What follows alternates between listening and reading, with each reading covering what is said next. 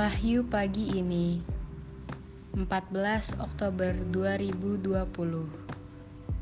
Mazmur 1 ayat 3. Ia seperti pohon yang ditanam di tepi aliran air, yang menghasilkan buahnya pada musimnya, dan yang tidak layu daunnya. Apa saja yang diperbuatnya berhasil. Saudara-saudari terkasih, pemazmur sungguh mengharapkan kita untuk menjadi orang benar agar kita berbuah baik dalam kebenaran. Selamat pagi.